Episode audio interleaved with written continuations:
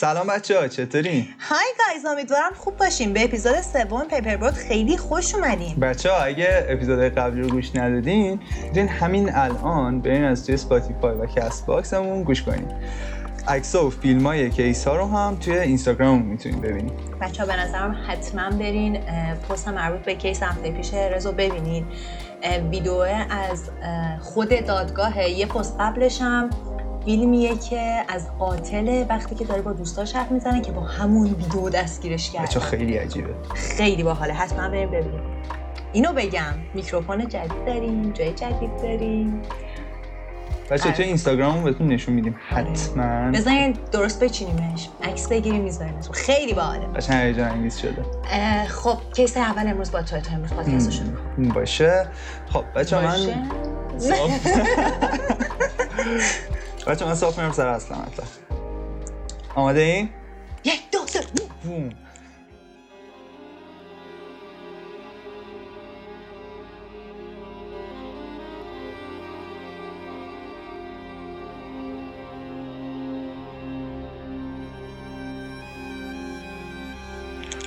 سمت دهه 50 60 میلادی بود توی ژاپن.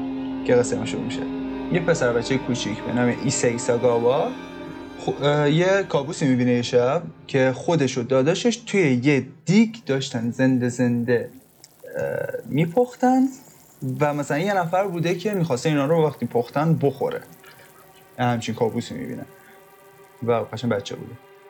بعد وقتی که از خواب پا میشه دقیقا گفته خودشه.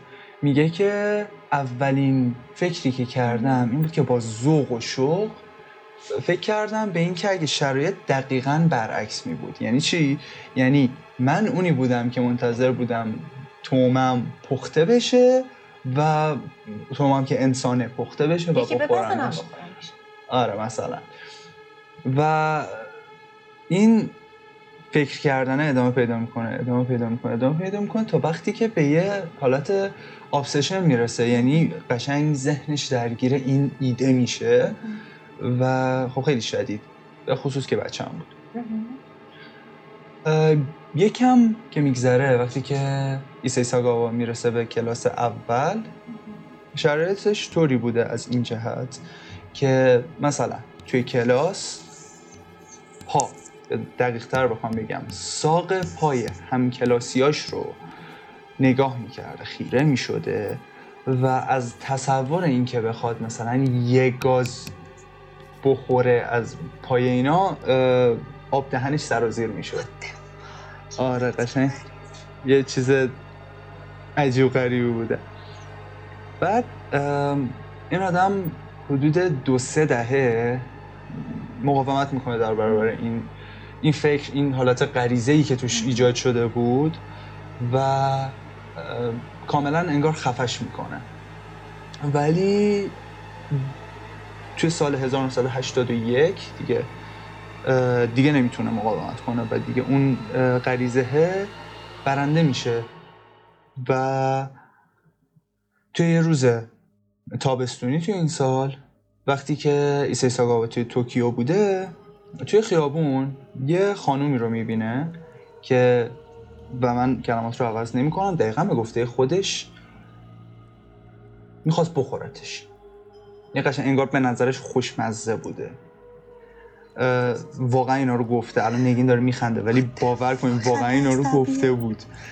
و هیچی دنبالش می‌کنه تا خونه حتی دنبالش می‌کنه. و وقتی که می‌بینه که ایسای ساگاوا رفت توی خونه ببخشید وقتی که می‌بینه اون خانومه رفت توی خونه ساگاوا دم در یکم منتظر میمونه. حالا راستش رو بخواین دقیق نمی‌دونم چقدر یکم ولی بعدش میره از کنار خونه پشت خونه و از توی یه پنجره پشتی وارد خونه میشه. و وقتی وارد میشه می‌بینه که این خانومه توی تختش خوابیده.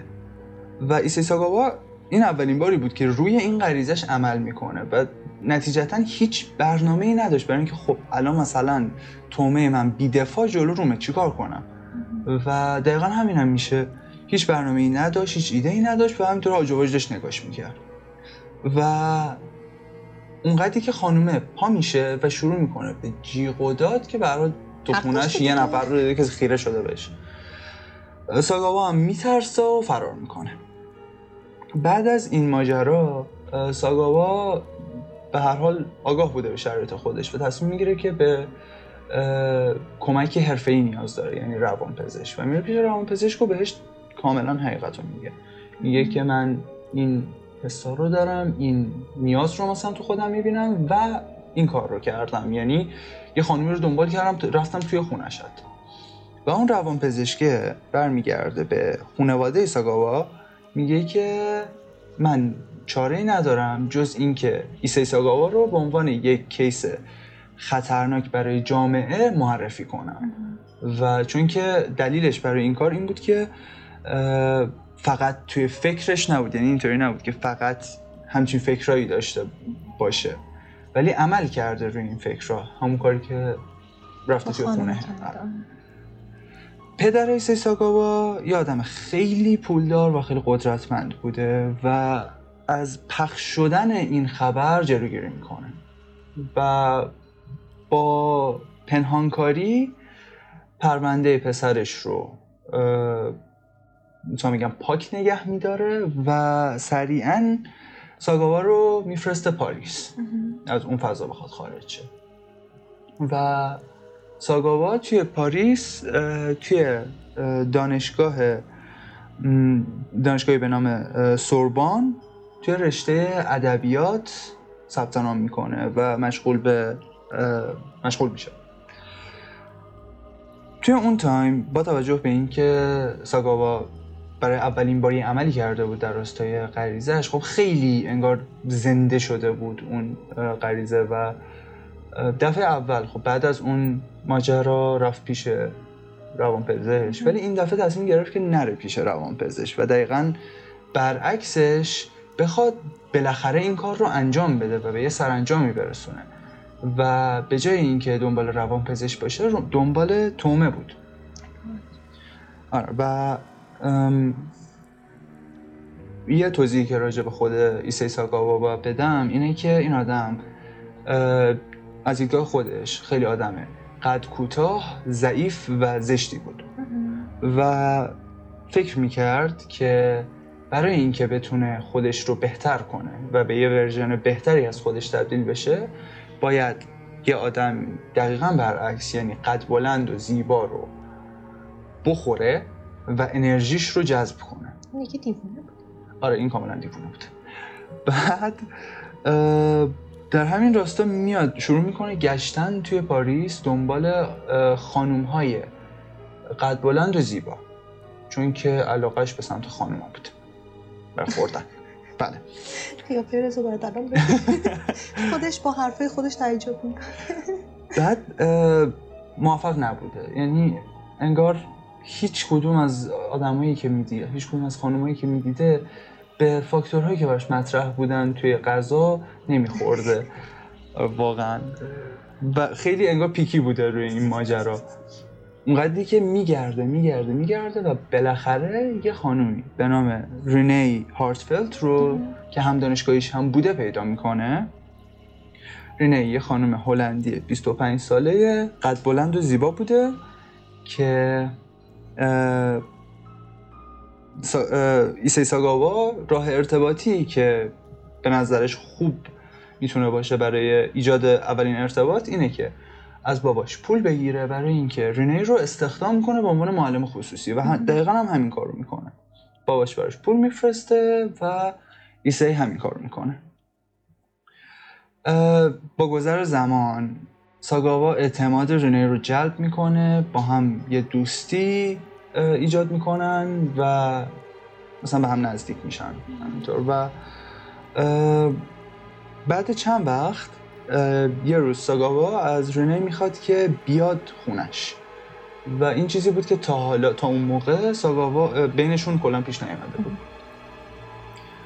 وقتی که اون روز پیش میاد و رنی توی خونه ساگاوا بوده نشسته روی مبلی که پشتش یعنی پشت اون مبل یه فضایی بوده. ساگاوا از اون محیط خارج میشه میره پشت مبل میره از توی اتاق. تفنگشو میاره. نشونه می‌گیره و شلیک می‌کنه. ولی تفنگ گیر می‌کنه. و آها قبل از که شلیک کنه گیر می‌کنه. آره دقیقا میاد شلیک کنه گیر می‌کنه. و تفنگ کار نمی‌کنه سعی می‌کنه کش کنه ولی کار نمی‌کنه.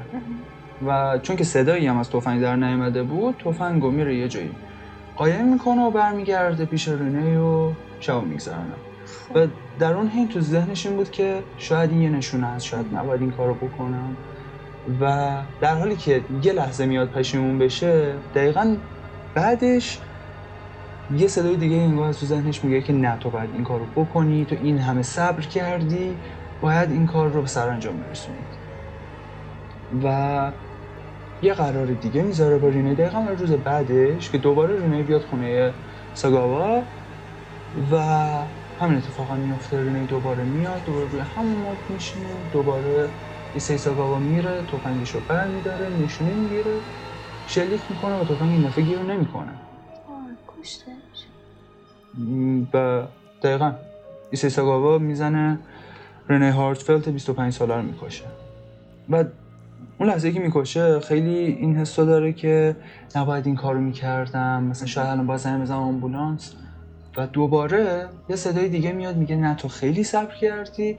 باید کاری که انجام داری میدی رو تموم کنی.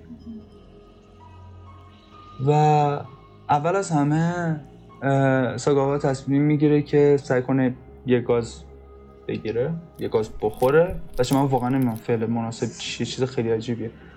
این سعی رو می‌کنه و می‌بینه که پوست رنه خیلی سفت بوده و خوردنش سخت بوده.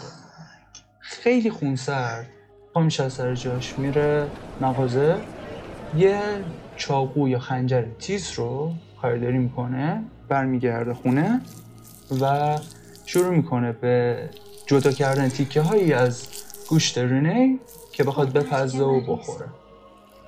و همین کارو می‌کنه. دو روز طول می‌کشه. تا ایسای ساگاوا تقریبا اکثر گوشت بدن رینه رو می‌خوره و تمام می‌کنه. تا نقطه ای که حس سیری بهش دست میده. مثل اون یکی داستان هم بود. ظاهرا این چیز رایجیه که آدم خاره سیر میشن. آره در یه نقطه سیر میشن چایی بعد آدم. بعد وقتی که دیگه سیر میشه دیگه کافیش بوده بازم یه مقدار گوشتی رو توی فریزر می‌ذاره که دیرتر شاید بخواد بخوره و بقیه تیکه های بدنش رو جمع بری می‌کنه و توی یه چمدونی می‌ذاره که ببره و توی یه دریاچه توی شهر بریزه. و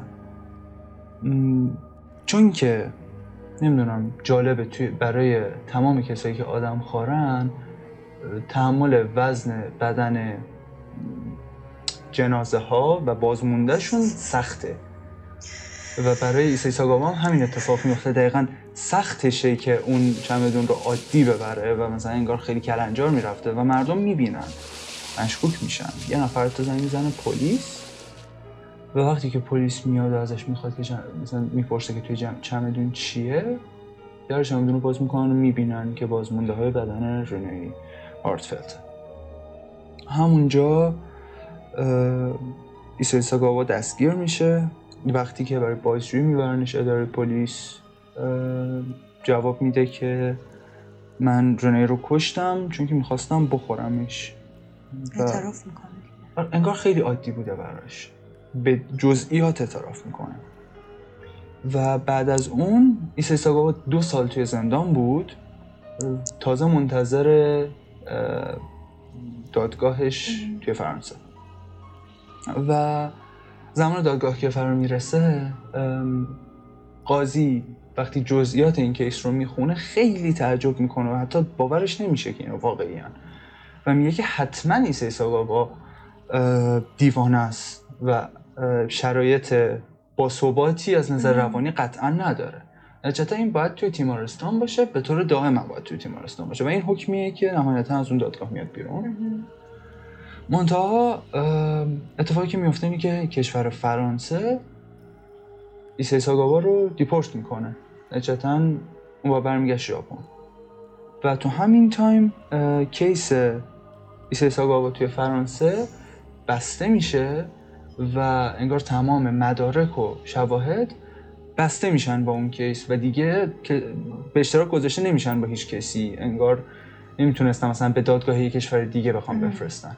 نتیجتا وقتی که ایسای ساگاوا برمیگرده ژاپن هیچ کیسی بر علیهش نبوده که بخواد بگه که جرمی انجام داده. و بعد از چند ماه تا چند سال که خودش تصمیم می‌گیره بره تیمارستان و تحت درمان باشه توی سال 1986 خودش رو آزاد می‌کنه یعنی خودش رو میاره بیرون و جالبه بدونین همین الان هم آزاده چی؟ آره هیچ چیزی بر علیهش نیست آزاده و حتی از این ماجرا سود کرده؟ یعنی معروف شده چون که هم کتاب نوشته هم توی برنامه تلویزیونی بوده حتی توی یه برنامه تلویزیونی آشپزی به عنوان منتقد آشپزی بردنش توی اون برنامه. و تازه این خطرناکترین و عجیبترین و ترسناکترین قسمت این کیس نیست چون که اون یکی از حرفاییه که ایسای ساکاوا زده و اونم این بود که قبل از مرگش قطعا دوباره قرار این کار رو انجام بده. آره واقعا case عجیبی بود.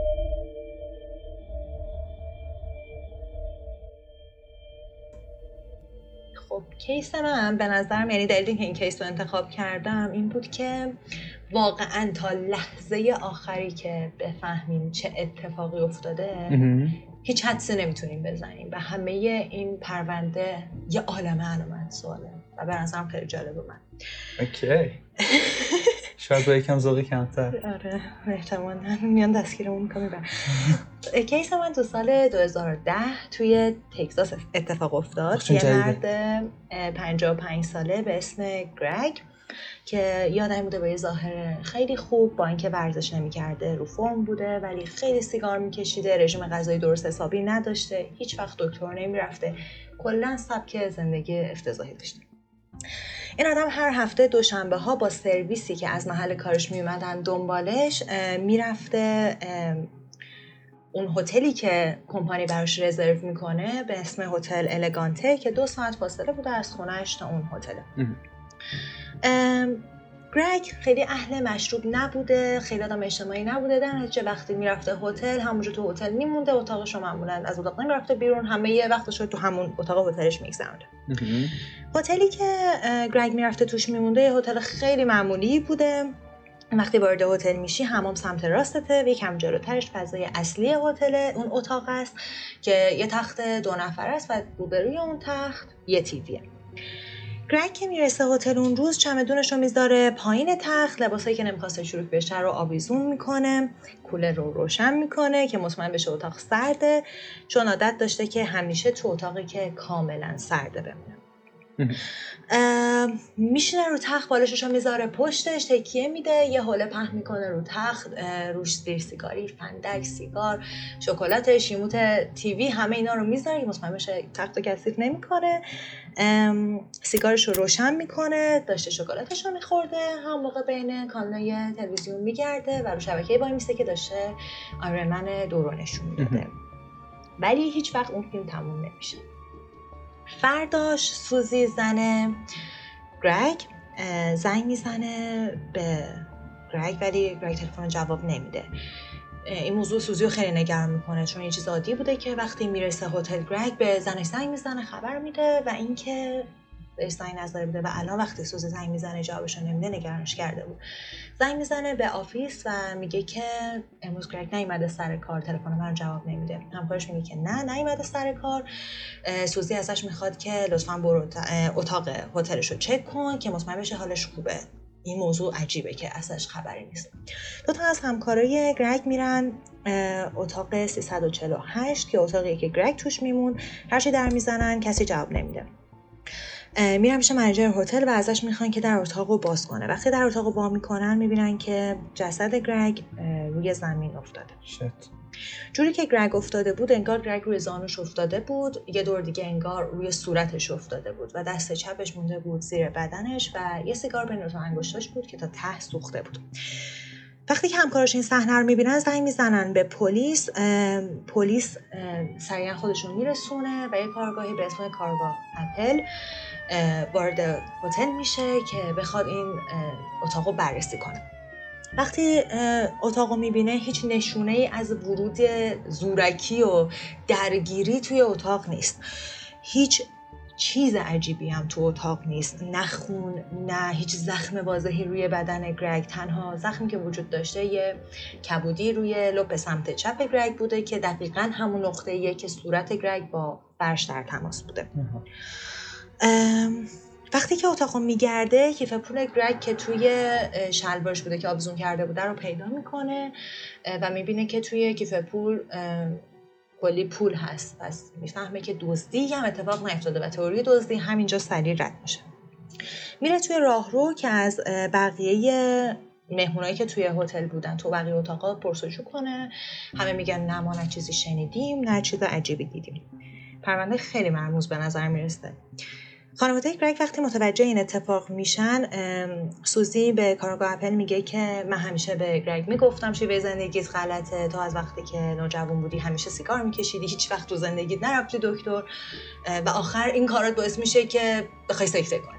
وقتی که سوزی این حرفا رو به اپل می‌زنه و با توجه به شرایطی که توی اتاق بوده اپل تقریبا قانع میشه که این احتمالا یه مرگ طبیعی بوده. جسد گرگ رو می‌برن پیش دکتر براون که متخصص کالبد شکافی بوده. وقتی دکتر براون گزارش کارآگاه اپلو و پلیس رو می‌بینه که نوشتن مرگ طبیعیه تو ظاهر به نظرش منطقی میاد. دکتر براون هیچ زخم واضحی روی بدن گرگ پیدا نمی‌کنه جز همون کبودی روی لپ چپ گرگ و یک کبودی و زخم روی رون پاش. ولی وقتی بدن گرگ رو می‌بینه یعنی وقتی داخل بدنش رو می‌بینه می‌بینه که قوسه سینش پر از خونه قوسه سینش شکسته روده هاش پاره شدن و یه سوراخ توی قلبشه. و میگه که این وضعیت داخل بدن گرگ مال شرایطیه که کسی توی یه تصادف خیلی سنگین بوده یا اینکه یه جسم سنگین افتاده باشه روش. چون انگار همه ارگانهای داخلی بدنش به هم پرس شده بودن اینطوری فشرده شده بودن. خب گرگ وسط اتاق هتل بوده. نه تصادفی اتفاق افتاده نه چیزی افتاده بود روش. دکتر براون میگه من جواب همه چی رو ندارم و می‌دونم شاید منطقی به نظر نرسه ولی تنها جوابی که دارم براش اینه که گرگ کتک خورده و مرده. وقتی اپل report براون رو می‌خونه خیلی گیج میشه که اگرم کسی زدتش چرا و چه جوری background گرگ رو چک می‌کنه و می‌بینه که گرگ به نظر آدم آدم مهربون مؤدبیه و همه دوستش داشتن با زنش رابطه خوبی داشته. و دلیلی وجود نداشته که کسی بخواد بکشدش کسی انگیزه قتلش رو نداشته. چند ماه از این پرونده از این شروع داستان میگذره. گرگ به هیچ جایی هنوز نرسیده بوده و چیزایی که براش خیلی عجیب بوده و توجهش رو جلب کرده بوده اتاق گرم گرگ بوده با توجه به اینکه گرگ همیشه عادت داشته تو اتاق سرد بخوابه و حالتی که بدن گرگ داشته. اپل یه چیزی پیدا می‌کنه. اون هم اینه که همون شبی که گرگ مرده داشته گرگ پاپکورن درست می‌کرده و اتفاقی باعث شده که فیوز بپره و برق بره.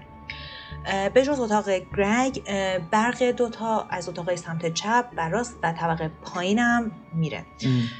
و یکی از کارکنان هتل میاد که فیوز رو okay کنه. اینجا اپل به دو تا تئوری می‌رسه. یکی اینکه اون کسی که اومده این فیوز رو okay کرده شاید به گرگ حمله کرده و کشتتش که خب نه هیچ مدرکی وجود داره نه هیچ انگیزه قتلی. پس این تئوری همینجا بسته میشه. آره. و اینکه تئوری بعدی اینه که همسایه گرگ که اتاق 349 دقیقا اتاق بغلی گرگ بوده دو تا, دو آدم بودن که داشتن پارتی می‌کردن خیلی مست بودن و اول گفت که شاید اینا متوجه شدن یه جوری که گرگ باعث رفتن برق شدن و چون تو حالت طبیعیشون نبودن عصبانی شدن اوور ریاکت کردن و به گرگ حمله کردن و اتفاقی زدن کشتنش. خیلی منطقی به نظر نمی رسید ولی میگه که این نزدیکترین چیز به یه موتیو بود برای اینکه بخوان گرگ رو بکشن. اول به خودش دوربین بس می‌کنه جوری که معلوم نباشه. میره با اون دو نفری که توی اتاق 349 همسایه گرگ بود مصاحبه کنه و صحبت کنه و بازجویی کنه. اونا خیلی صادق بودن و خیلی متاسف شدن از اتفاقی که افتاده. با کارگاه اپل و پلیس خیلی همکاری کردن. و گفتن که هر کمکی از دست ما بر بیاد انجام میدیم که بتونیم این پرونده رو به نتیجه برسونیم. ما خیلی متاسفیم که این اتفاق افتاده. ما نه چیزی شنیدیم ندیدیم. تنها چیزی که ممکنه رفت داشته باشه به این آدم ما وقتی از بار اومدیم بالا صدای سرفه بشنیم و شاید این سرفه مربوط به مهمون اتاق 348 بوده باشه. ایمیل و شماره تماسشون رو میدم به کارگاه اپل که هر وقت نیاز به کمک داشتن بهشون زنگ بزنم اول سر خونه اولش بود. هیچی به نتیجه نرسیده بود. هم هر دو تا تئوری که داشت در واقع رد شده بود. هفت ماه از این موضوع از مرگ گرگ میگذره. سوزی زن گرگ تصمیم می‌گیره که به توصیه دوستش به یک کارگاه خصوصی به اسم کن زنگ بزنه. کن کارگاه معروفی بوده سرش خیلی شلوغ بوده معروف بوده به اینکه پرونده ها رو حل می‌کنه. با اینکه زوزی خیلی امیدوار نبوده که کن جوابش رو بده ولی وقتی پرونده و داستان رو برای کن تعریف می‌کنه کن مشتاق میشه که این پرونده رو بگیره دستش و انجامش بده کن میره دیدن سوزی که ازش سری سوال بپرسه یه جلسه باهاش می‌ذاره و سوالای خیلی زیادی ازش می‌پرسه مثل اینکه شک داشتی که ممکنه گریگ بهت خیانت کرده باشه یا ممکنه زندگی مخفی از تو داشته باشه یا اینکه توی اون اتاق چیزی به نظر تو عجیب میومد. سوزی میگه که تنها چیزی که بر من توی اون اتاق عجیب بود اتاق خیلی گرم گرگ بود چون گرگ هیچ وقت توی اتاق گرم نمیموند گرم اتاق. کن رفت رفت تگزاس که با اپل همونجا okay شد و تصمیم گرفتن روی این پرونده دوتایی کار کنن اپل همه مدارک و پرونده رو داد به کن با هم صحبت کردن کن تا آخر شب همه مدارک و پرونده ها رو بررسی کرد و آمد به اپل گفت که من فکر کنم فهمیدم چه اتفاقی افتاده. اپل بهش گفته ما هفت ماه این پرونده رو همینجور نگه داشتیم. من یه شبه اومدی فهمیدی چی شده؟ چی شده؟ کل میگه که بهت میگم فقط بذار قبلش یه زنگ باید به سوزی بزنم که از یه چیزی مطمئن شم. کن زنگ می‌زنه به سوزی و ازش می‌پرسه که گرگ با دست راستش سیگار می‌کشید یا با دست چپش. سوزی میگه گرگ همیشه با دست راستش سیگار می‌کشید کن تلفن رو قطع می‌کنه و رو می‌کنه به اپل میگه که خب ببین. سوزی گفت گرگ همیشه تو اتاق سرد میموند. قضیه اینجوری احتمالا. وقتی که برق رفت کولر خاموش شد.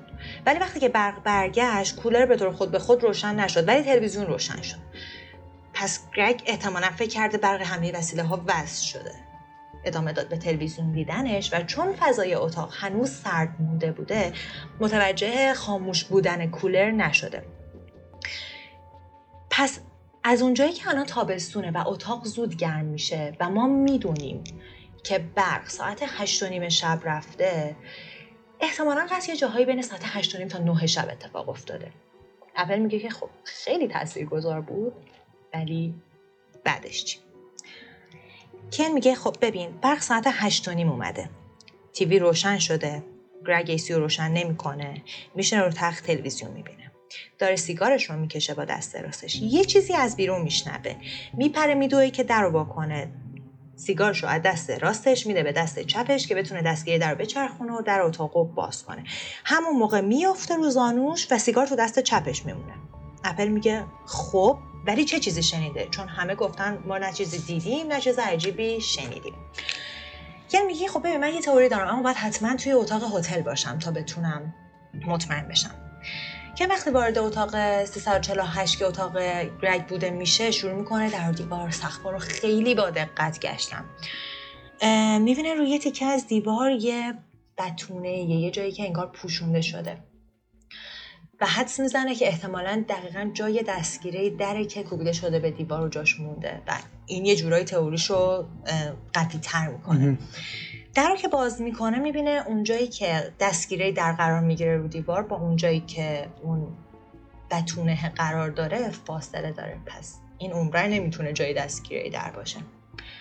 میره اتاق بغلی اتاق 349 دست می‌کشه به دیوار یه نگاه به اول می‌کنه و انگشتش رو یه جای دیوار فشار میده.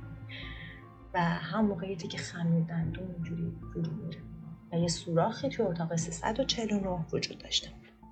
وقتی که پلیس می‌رسه می‌بینن که سوراخی که توی اتاق 349 وجود داشته به اون قسمت بتونه ای که شده بوده توی اتاق گرگ رب دارن. یعنی یه سوراخ از این ور دیوار تا اون ور